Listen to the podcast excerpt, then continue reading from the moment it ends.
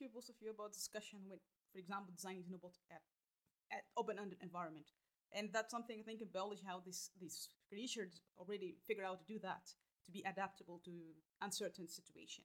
So when it comes to the discussion between both of you, I'm curious how it, for you as a computer science and computer science, how, how you can design system, living system that can work at open-ended environment, scenario like that. What are the challenge? What are the questions do both of you share and consider maybe? Yeah, I think that that's a great question. How to how to reconcile the open-ended environment.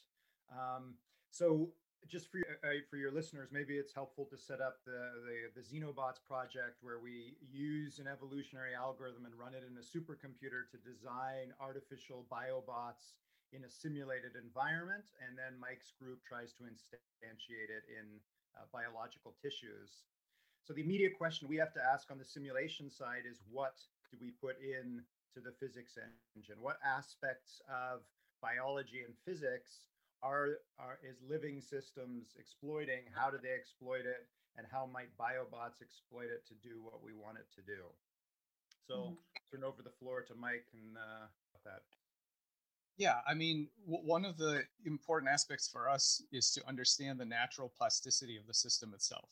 So the one of the amazing things about the Xenobots is that we take cells with a completely normal wild type genome, meaning no genomic editing. We don't change the cells in any way, and we're finding that they as a collective are capable of doing uh, some really novel things that they otherwise normally don't do and so for me part of this this whole this whole uh, adventure is to figure out ways to computationally explore and predict the, the space of possible outcomes that we're normally not used to so in, in mm. biology and in, in particular in developmental biology we are uh, often um, this this plasticity is masked by the reliability of development, right? The fact that a, a frog's a frog egg, if you don't do anything else to it, very reliably makes a tadpole. And so we you, you sort of so certainly students sort of get this feeling that okay, this is this is this is what this machine is able to do.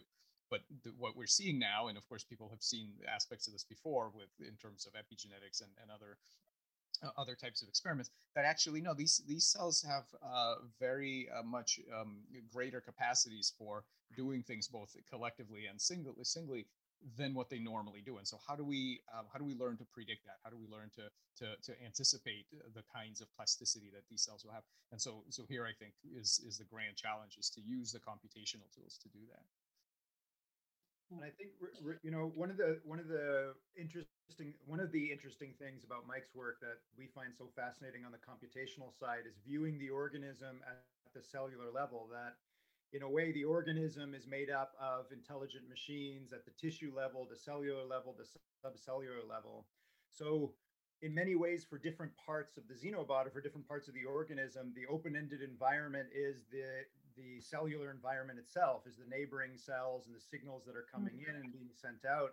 So when we when the evolutionary algorithm attempts to rearrange simulated biological tissue then one hunk of biological tissue now has a new environment. It's up against a new piece of tissue that may be in the adult frog the wild type frog. It hasn't been in contact before what do we know about that novel rearrangement? How do we simulate it? Do we put noise into the simulator? How do we ensure that that novel rearrangement will succeed if we try and build it in reality? Um, mm. that's that's really kind of an open open-ended question for us at the moment. Yeah, so on the biology side, you know, the, the question of learning uh, is, is fairly contentious because uh, some people uh, take take learning to be a very narrow sort of thing that advanced animals with brains do, and then there's the field of basal cognition, which sort of stretches it out into into a more, uh, I would say, evolutionarily uh, um, realistic view where learning shows up very early on in in the in the web of life, and so um, the the the thing about the the interesting thing about learning is that you have to have a subject that learns something, right? And uh, you have to when when you have memories and, uh, and and learning, it has to belong to some agent that you have to be able to describe. And this is very non-obvious because all all cognitive agents are made of parts. So when you have something that learned, you have a bunch of it. So so if a, you know if a, if a rat has learned has learned something, um, what you really have is a collection of cells and and so let's say let's say the rat has learned that when it presses on a particular level lever it, with its foot, it gets some you know some apple juice or something as a reward. This the cells that interact with the lever are not at all the cells that get the reward. And so the trick then is, and so when you say the rat has learned something, well, what's the rat? The rat is some collective of all of these cells that have figured out how to do credit assignment properly. And this, of course, is very familiar to to to machine learning and robotics folks. Is that uh, we we the, the trick here is to is to understand how all of the individual cells have bound together into a into a larger agent that is the subject of rewards and punishments and things like this. Very non-obvious. This this also works in in individual cells. So single cells can learn and and plants can learn and things without brains. So it's not just a story about brains and neurons. It's a story about how competent subunits can work together in a way that gives rise to a larger scale self that it can be the owner of memories, the, the the the the, center of preferences, the subject of past experiences, and so on, that are not um, individually true of any of the components. So that that is one of the grand mysteries in biology, and so we're just to, oh, just starting to really understand how that works in the global um, in the global sense. Yeah, I think you know th- there's a lot of uh, brand new questions. I think for the AI community now that sort of biohybrid technologies are becoming possible. So, um, you know, intelligent prosthetics, biohybrids, if you put artificial, you put technology together with living systems, the living system usually learns, right? It will learn to send the right signals to the prosthetic and, and receive the signals appropriately. Again, because living systems are so good at learning, and as Mike said, have solved the credit assignment problem, they're they're more or less willing to work alongside technology and share the credit for collective action. But it's the the prosthetic itself the artificial side that still grapples with learning how to interpret the signals that are being sent from the living side of the of the biohybrid. So i think you know there's some brand new kind of machine learning problems you can ask at that that level the there's another way to connect technology with living systems which is what mike and i have been doing recently where the learning is the evolutionary algorithm that's learning how to rearrange biological tissues into new forms and functions. And that's you know sort of a, that's quite different from biohybrids where you're marrying hardware and, and robotics with you know with part of an organism. So what are the questions there if you want an evolutionary algorithm to learn what rearrangements work and what rearrangements don't work. That again is sort of a brand mm-hmm. new way of formulating you know a, a question in ai and uh, yeah lots to do. Yeah so there are a number of uh, organisms that are able to repair themselves after damage and so so axolotls the, the mexican salamander is one example where they will re, re, regenerate uh, their, their legs their their eyes their jaws portions of the brain the heart their spinal cord. Um, there are other models like the planarian flatworms that we work with where pretty much every piece of the planarian can regrow the entire thing. So this this ability to um, to regenerate is a uh, is a is a is a special case of a, of a broader capacity, which is something we call anatomical homeostasis. So this is not just for adult regeneration. Embryonic development does the same thing, and so does remodeling, for example, in metamorphosis from a tadpole to a frog. The the idea is is pretty simple. You have this homeostatic loop that uh, continuously deforms and remodels the tissue. So the cells are moving around, they're migrating, they're differentiating, they're doing various things until the, the shape becomes roughly uh, equal to a target morphology, the thing that it's trying to, the shape that it's trying to achieve. And so it's basically an error minimization scheme that it's able to, in some uh, coarse grained way, sense deviations from the correct pattern. And those deviations could be injury, they could be teratogens, they could be um, mutations, they could be all sorts of things. And so, and, and until that that uh, that error is reduced below an acceptable threshold, things will keep changing. So for, for us, the real trick is uh, to understand not only how regeneration happens, and, and lots of people study the, the cellular mechanisms of, of turning this cell type into that cell type and so on, but actually the algorithms of how it fulfills the three steps of that homeostatic cycle, because it needs to do three things. It needs to uh, measure the current shape so that it can tell whether it's correct or not. So it has to, so the collective, and, and this is something very large, so no individual cell can measure something so big. It has to be a collective uh, computation.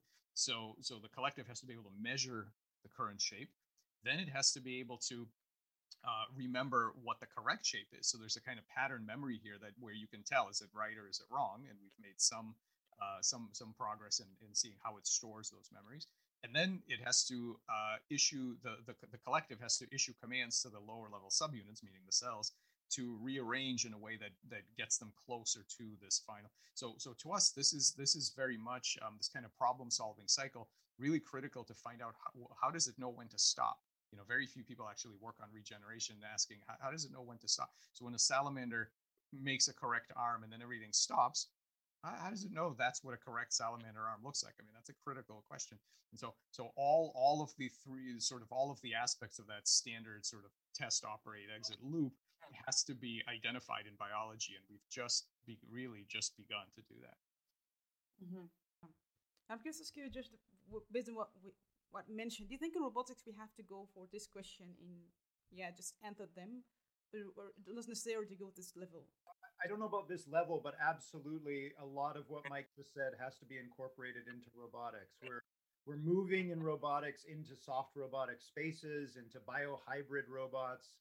You know, there's been this assumption throughout the history of robotics that the body of the machine is fixed and that mm. that assumption you know has to be rolled back you you cannot in my opinion you cannot make an adaptive machine that has a, a, completely fixed body plan it just it just doesn't work you, you you're just too limited um, but again, if we're building, you know, depending on what soft robots we're building out of what materials, we can't just borrow directly from biology, right? We couldn't make a, a huge flapping bird and get it off the ground. We had to borrow the principles of heavier than air flight and adapt it to the materials from which it's built. So I think uh, as usual in bio-inspired AI and artificial life, you know, we're looking carefully at, at, what Mike's group is is discovering and figuring out how to distill out of that the basic principles of homeostasis, adaptation, intelligent action, and then build that into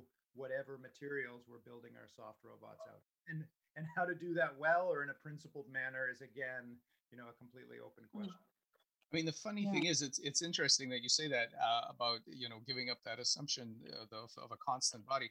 Uh, biological evolution uh, gave this up long ago because because the interesting thing about um, many, probably not all, but but m- most creatures is that uh, they are incredibly tolerant to l- large scale changes of architecture. So, for example, um, you can make uh, we've made tadpoles where the eyes are on the tail and those instead of in the head and those animals can see perfectly well. They they they learn in visual assays no problem. So so the brain can can immediately um, well first of all at the cellular scale if you are a if you are a bunch of cells that are trying to make an eye the fact that you're sitting next to a spinal cord and muscle as opposed to the, the brain and, and various other things no problem. You'll still make an eye and you'll still make an optic nerve that connects to something the spinal cord nearby perhaps.